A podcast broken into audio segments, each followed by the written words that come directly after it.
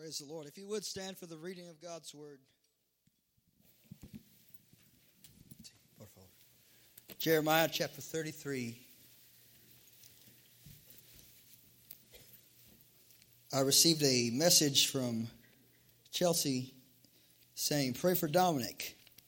And uh, then for several days, didn't receive any word. And, uh, but the Lord helped our friend. And we're so grateful for, for that.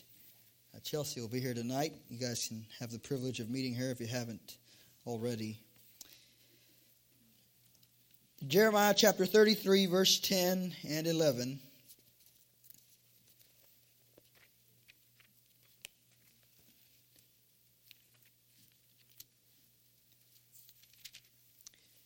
And the word of the Lord says, Thus says the Lord, Yet again there will be heard in this place, of which you say it is a waste, without man and without beast, that is, in the cities of Judah and in the streets of Jerusalem, that are desolate, without man and without inhabitant and without beast. The voice of joy, the voice of gladness, the voice of the bridegroom and the voice of the bride the voice of those who say, Give thanks to the Lord of hosts, for he is good, for his loving kindness is everlasting. And of those who bring a thank offering into the house of the Lord, for I will restore the fortunes of the land as they were at the first, says the Lord. Would you pray with me? Father, we thank you this morning for the opportunity to be in the house of prayer. I pray now that you would anoint my lips of clay to preach the word of the living God, that you would anoint the hearing of this congregation, that they might hear the word with gladness of heart. And also I pray that you would anoint them to hear and respond from the depths of their soul. For our God indeed is great and greatly to be praised. We ask this in Jesus' name. The church said, Amen. Amen. amen. You may be seated. I want to speak for a few minutes this morning about Thanksgiving. As I have mentioned already, Thanksgiving is not a day or a holiday, but it is a lifestyle of the believer. And I can guarantee you that a life that lives with a thankful spirit is a life that has joy and a life that enjoys the pleasure of the presence of God. The nation of Israel, as we are reading this morning out of the book of Jeremiah, has received a prophetic pronouncement from the prophet Jeremiah. Jeremiah has told them that they will spend 70 years in exile in the nation of Babylon. These 70 years were a judgment from God. And uh, if you don't understand or know too much about the history of Israel, that's uh, quite understandable. We don't practice much of what they practice in that day, but one of the rules or laws or principles that God set up for Israel was the year of Jubilee. And according to the law of Moses, every seventh year there was a year of Jubilee, and on the seventh year, nobody went to work all year long. How would you like that? On the seventh year, all debts were considered paid, even if they weren't. How would you like that? On the seventh year, if you were a slave, you were freed. This was the, the way that God established for the nation of Israel a regeneration of itself and its national life. Now you say, Pastor, if I don't work for a year, I'm going to go broke. And that's what Israel would have said, but God told them if you do this, if you observe the year of Jubilee, a year of Sabbath, then on the fifth and sixth year, I will give you a bumper crop. So abundant, so plenteous, that that bumper crop will last you through the seventh and the first year of the next cycle. Isn't God good? Now, here's the thing God is a very good accountant. I don't know if you know this or not, but God keeps very good records. And uh, the nation of Israel, for 490 years, disregarded the law of the Sabbath. They disregarded the year of Jubilee. They stopped taking this time off. It was a year that God would set apart to restore their national life, a year to rebuild their families, a year to rebuild their spirit. And yet, there was an uh, abandoning of that very basic principle. And so he said to them, The land will have its Sabbaths. And he said, You have missed 70 years of Jubilee, and you are going to spend 70 years in Babylon. I told you God is a good accountant. My grandfather used to say that God doesn't pay every day, but when he pays, he pays just right. And that's a very good news if you're just and you are a good person and you sow good seed, you're going to sow just right. But if you are not a good person, not sowing good seed, watch out, friend, because you will reap what you've sown. And Israel is now reaping what they have sown. And you can imagine what will happen in a land after 70 years. The, the, the lawns aren't being mowed, the weeds aren't being pulled, the thorns aren't being cut. And so the land and the villages and the cities began to be over, overgrown.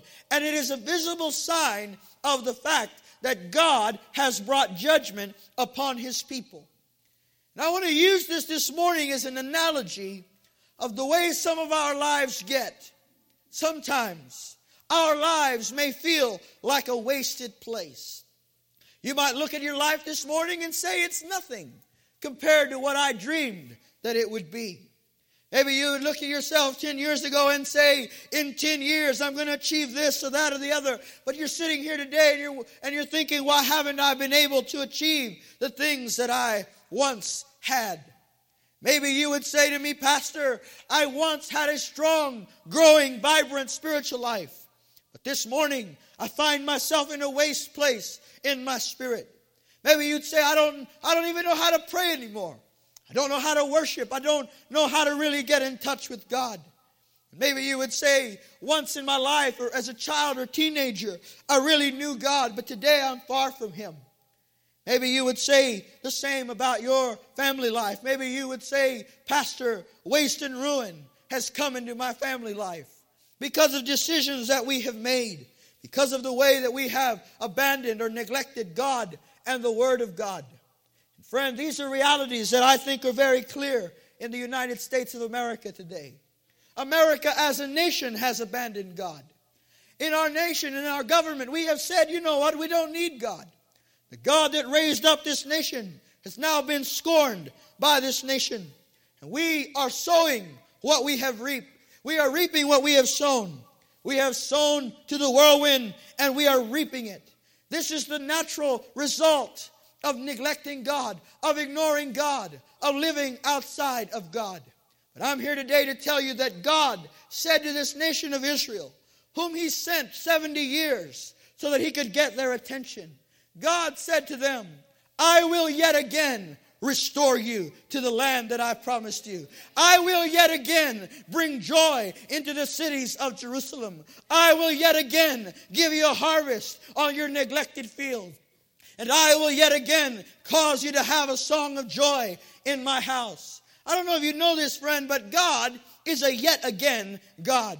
Maybe you say, God, I failed yesterday. He says, then get up and we'll try it again today. Maybe you would say, God, I have sinned against you. He says, Get up and I will forgive you of your sin. Maybe you say, God, I have neglected your principles. He says today, if you will hear his voice and not harden your heart, but return to him, that he will restore you. The Bible says that he is the restorer of the soul. Our God is a yet again God. He's a second chance God. He is the kind of God that says to you, I will restore the things that have been stolen and ripped out of your life. I will give you something to shout about, something to sing about, something to hope in. God says yet again to you, friend, who maybe have heard his voice. You've heard him calling out to you. You've heard him saying, It's time to get right with me. But you've neglected him. You put him off. You said, Lord, I'll serve you tomorrow. Right now, things are going the way I want them to go. And I just need to, to do it my way.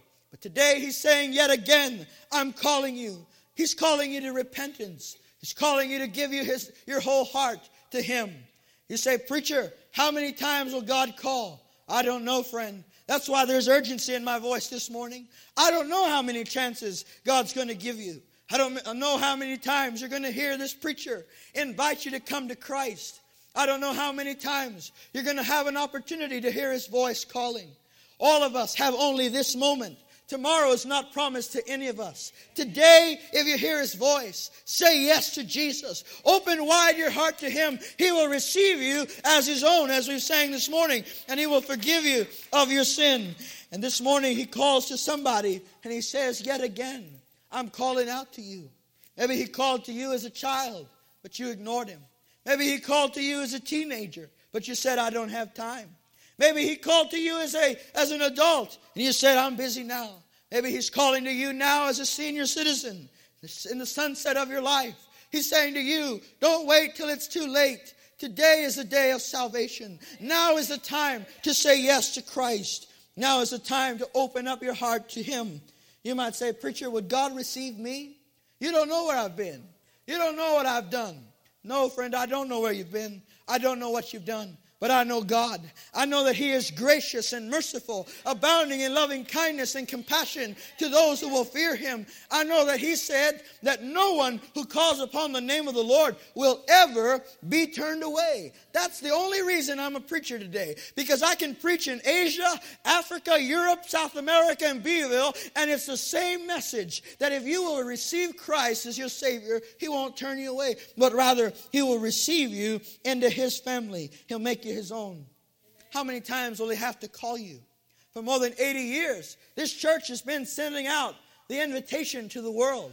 How many pastors will it take before you hear his voice? How many sermons will you hear before you answer the call? Friend, don't wait another moment, another minute. Today, he says, Yet again, I'm calling you. Come without delay. He says to you who think that life has thrown you a curveball, you say, Pastor, I don't have anything to laugh about anymore. Sorrows have filled my days. I've made a colossal blunder. I have watched my fortunes fall through my hands. You say, Pastor, I don't have any joy in my life. I don't have any peace in my life. You say, Pastor, I don't know if, if, I can, if I can get up and go forward. Let me tell you, God is a yet again God. He wants you to know it doesn't matter where you've been, it doesn't matter where you are. What matters is where He's taking you. And He says, I will yet again put joy in your, in your life. I will put laughter in your mouth. I will put a song in your spirit. The psalmist said, Why are you cast down, O my soul? God will again give you a reason to praise Him. If you will put your trust in Christ today, He'll give you a reason to praise Him. Maybe you lost a job this week. God says, I gave you one job, I can give you another. Maybe you lost, maybe you lost an advantage this week. God says, if I gave you that advantage, I can give you another. Do you know that our God's not a one hit wonder? He's not only able to do it once, but if He healed you once, He can heal you twice. And if He healed you twice, He can heal you three times. If He restored your marriage once, He can restore your marriage again. Somebody ought to give God praise. We have a yet again God.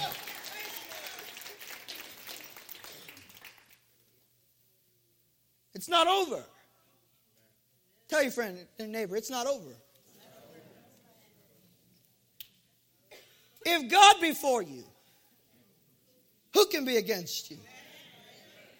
I said it last week, I'm going to say it again today. If God be for you, who can be against you? If God is on your side, if God wants you to succeed, if God wants you to make it, if God wants your marriage to work, if God wants your family to be blessed, if God wants your soul to be saved, then who can be against you? If God is for you, if God is on your side. If God stands with you, friend, then you'll never stand alone. If God is your ally, then you have the sure help of God in every hour of your life.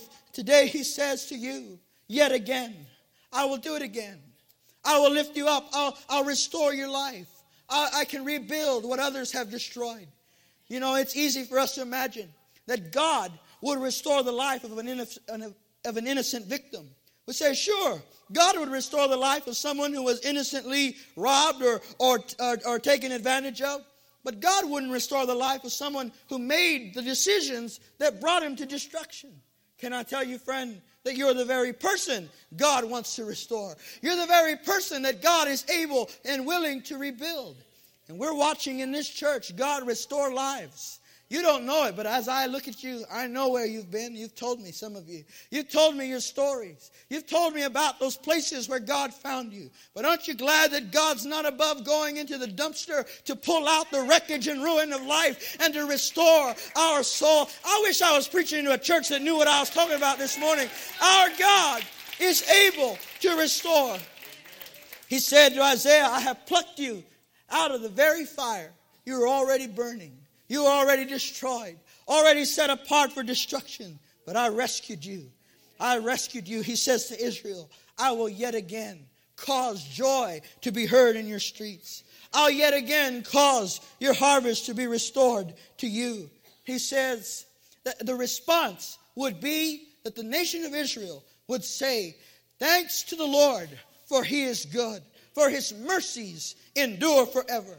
Our God is not only a yet again God, but He is a merciful God. Do you know that this morning? Do you know the mercies of God? I want you just for a moment to take that videotape in your mind and rewind it back to January 1st of 2015. All the days in between, all the weeks and months. And I want you to think about those moments when you thought, this is it. I don't know if I can make it another day. And God showed up and helped you. I want you to think about those moments when you were sick and God showed up and restored your health. I want you to think about those moments when you were planning your funeral, but tonight you're planning Thanksgiving with your family for this week. I want you to think about those moments when you were about done, but God said, I'm not done, I'm with you, and, and I am on your side. Come on, just start thinking about all those times when you could have been in that accident, but the Lord intervened and rescued you. Think about those times when you thought financially, I just won't be able to stretch this check far enough, but somehow God got in there and He just made it work out. He stretched it as far as it needed to go. Is there anybody in here that knows what I'm talking about? Have you seen the mercy of God? Our God is rich in mercy. The Bible tells us about a woman named Naomi. Her husband and, and her family, they went out of the city of Bethlehem, which means house of bread. They went out of the place of God's provision, of God's will, because things got a little hard. They went to the land of Moab, a pagan society that was the result of a great crisis of the past of Israel. They got to Moab and things started going south quick. Has that ever happened to you? You step out of God's will and things just go quick downward. And so it happened that her husband died. And then her son died. And now the next son died. And before you knew it, Naomi was completely alone. A stranger in a strange land. Her name was Naomi, which means favored of God. She started telling people, don't call me Naomi anymore. Call me bitter one. Call me Mara. It means bitterness. And I don't know if people took her seriously or not. But she began to see herself as the very result of her choices. But Naomi made a decision. She made a decision that every one of us has to make at one point or another. She said, You know what? I'm going to go home. I'm going to go back to God. I'm going to go back to the place that I know that God is blessing. I'm going to go back to the place that I know that God has chosen. And Naomi began to make her journey back. She said to her daughters in law, She said, Look, I don't have any more children. I don't have any sons for you to marry, so it's better you go home. Go back to your to your families. Go back to your gods. Go back to your ways. And and one of them named Orpha, not Oprah, but Orpha. Orpha said, "You know what? That's a good idea. I don't think I can stick with you, Naomi." And she went on home. But there was another Moabitess named Ruth. And Ruth was a pagan. She was an outsider from the covenants of God. But yet, in that moment, she was God's provision for Naomi. Naomi was ready to call it quits. She was ready to say, It's done. But God said, I'm not done. He put at her side a young lady named Ruth, her daughter in law. And Ruth said to her, Naomi, wherever you go, I will go. Your people will be my people, and your God will be my God. And those two women journeyed back to the very center of the will of God. And God not only restored Naomi's fortune, but He gave Ruth the privilege of being in the family tree of the Messiah. I'm talking about a yet again God whose mercies are new every morning, every single day. His grace and His mercy is for, for us, it's towards us, and it is our constant companion. The, the psalmist said, Surely goodness and mercy will follow me all the days of my life. Doesn't matter where you go, goodness and mercy are going to follow you. You have a stalker, a divine stalker. Goodness and mercy. You take a step and they're right behind you. You run, they're running with you. You fall, they fall with you. And they help you get up. When you take a loss, they're there with you. Because it is that very presence of God, the very promise of God. He says, Surely goodness and mercy will follow me all the days of my life. Have you seen God's mercy in your life? Do you have anything to be thankful for this morning? Then the natural reaction is for us to say thank you. To say, God, for all of your mercies, I will thank you. God has shown so many mercies to us. And you know, sometimes the mercies of God come in small packages. Sometimes we expect the mercy of God to show up in a brand new Rolls Royce. Wow, God is merciful, but no, sometimes God's mercy shows up in a little sack lunch to tell you, I know even your smallest need. Sometimes God's mercies show up in your life when you least expect them. You're on your way headlong toward hell and destruction. God sends a messenger of hope. He sends a light to your boat out in the darkness, in the sea, lost without hope and without God. And by His mercy, He sends a lighthouse to you to say, hey, this is the way home. This morning, God is using me as an act of mercy to you. He's put His word in my mouth so that you would know that His mercies are new every morning and that His faithfulness is greater than anything. Friend, the mercies of God surround us, they are our crown as we walk with God. And our natural reaction is to be grateful, to be thankful. Jeremiah said, Give thanks to the Lord of hosts, for he is good, and his mercy is everlasting. Give thanks to the Lord. Do you hear what I'm saying? Amen. Give thanks to the Lord. Not once a year, but every day. I make it a habit every time I wake up. I try. I did not always, it doesn't happen every time, but most of the time when I wake up, I say, Thank you, Lord. Well, why not? You ought to make it a habit. Start your morning with thanksgiving. I don't mean with turkey and dressing. Start your morning with thanksgiving. Thank you, Lord. Some of you say, Oh man, it's morning. I got to go to work. My snoring husband didn't sleep all night.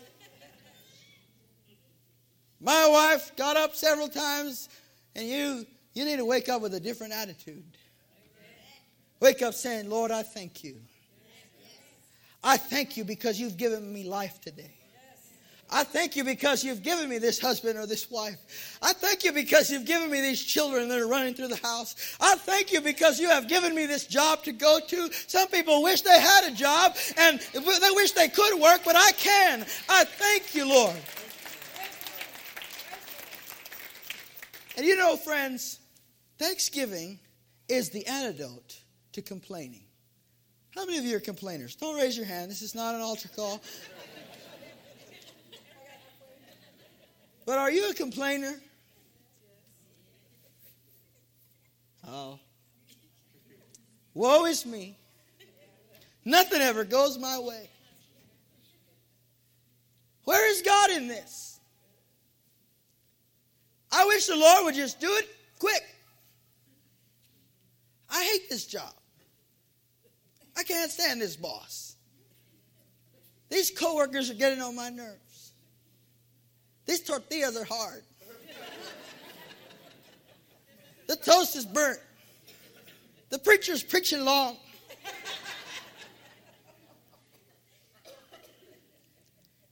There's a, a, remedy for complaining. God has given us an antidote to complaining. And you know, here's the thing about complaining complaining is contagious.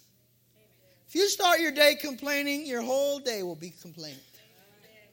And then your wife will start complaining, and then your children will start complaining, and they're going to go to their place of business or school, and they're going to have complaining over there, and it's just going to spread. And before you know it, it's going to get all over the place. We have a rule on every mission trip that I lead no complaining. That's my rule. And we're going to have that rule around here. No complaining. What was ever accomplished by complaining? What did you ever get out of it? You start complaining and you just feel bad, you feel sick, you feel sorry, you feel um, mad, angry, frustrated, feel like you can't get ahead. And all it is, is just you focusing on the wrong thing. Have you ever started focusing on your nose and it just seemed like your nose got bigger and bigger and bigger? It happens, doesn't it? When you focus on something, it just gets bigger, it gets magnified. You start focusing on complaining, and it just gets magnified. Your wife might have a habit that drives you crazy. You start focusing on that before you know it. All she is is that habit. Your husband may snore before you know it. All he is is a snorer. You're laughing because it's true. That's how it is. We magnify what we focus on. But there's a remedy for that. God says, Give me thanks. When you feel tempted to complain, start thanking Him. When you're still tempted, when you feel tempted to start saying, I don't have, start saying, Lord, I thank you for what I do have. When you when you feel like you you are, are not able to get ahead, tell him, God, I thank you that I'm not where I want to be, but I'm not where I was. I have I have made some progress. I have made some steps forward. You see, when you start giving God thanks, you're inviting him to come into your life. That's where favor comes from. From a thankful spirit. When God says, Look, my child is worshiping me in spite of everything. In the middle of the night, in the darkest hours, they're praising me. They're giving me thanks. This is the attitude of gratitude. It is the, the remedy, the antidote for a complaining spirit. And when you start to thank God, you say, God, I thank you for my health. I thank you for my provision. I thank you for my finances. I thank you for my spouse. I thank you for my children. I thank you for my church. I thank you for my job. I thank you for my pastor. I thank you that there's people in my life that love me and care about me. And you begin to, to celebrate the goodness of God. And guess what gets magnified in your life? The facts that God has done some extraordinary things for you. Husband, next time you're tempted to say, Man, this woman. I want you to remember the day you woke up alone in bed and wished there was a woman there. And I want you to thank God for that woman. And, and wife, when you start complaining about your husband, I want you to start saying, God, I thank you. Because one day I didn't have a husband and I prayed for one, and this is the one you gave me. And I thank you for it. And when you start complaining about those children, tell them, Lord, I thank you for these kids. They're driving me up the wall, but I thank you for them. I thank you that you have blessed them and you're going to make them a blessing to many nations. When you and I start thanking God, we magnify Him we magnify His mercy. We start, we start to see that He is bigger than all of our problems, greater than all of our needs, uh, that He is holier than all of our sin, that He is able to wash us when we're, when we're filthy, that He is able to restore us when we're broken, that He is able to mend even the most difficult of broken hearts. And friend, when you and I start giving thanks to God, there's one more step Jeremiah says that we'll take. He says, These people will bring an offering of thanksgiving to the Lord. For the last 80 years, this church has been preaching the gospel in this region.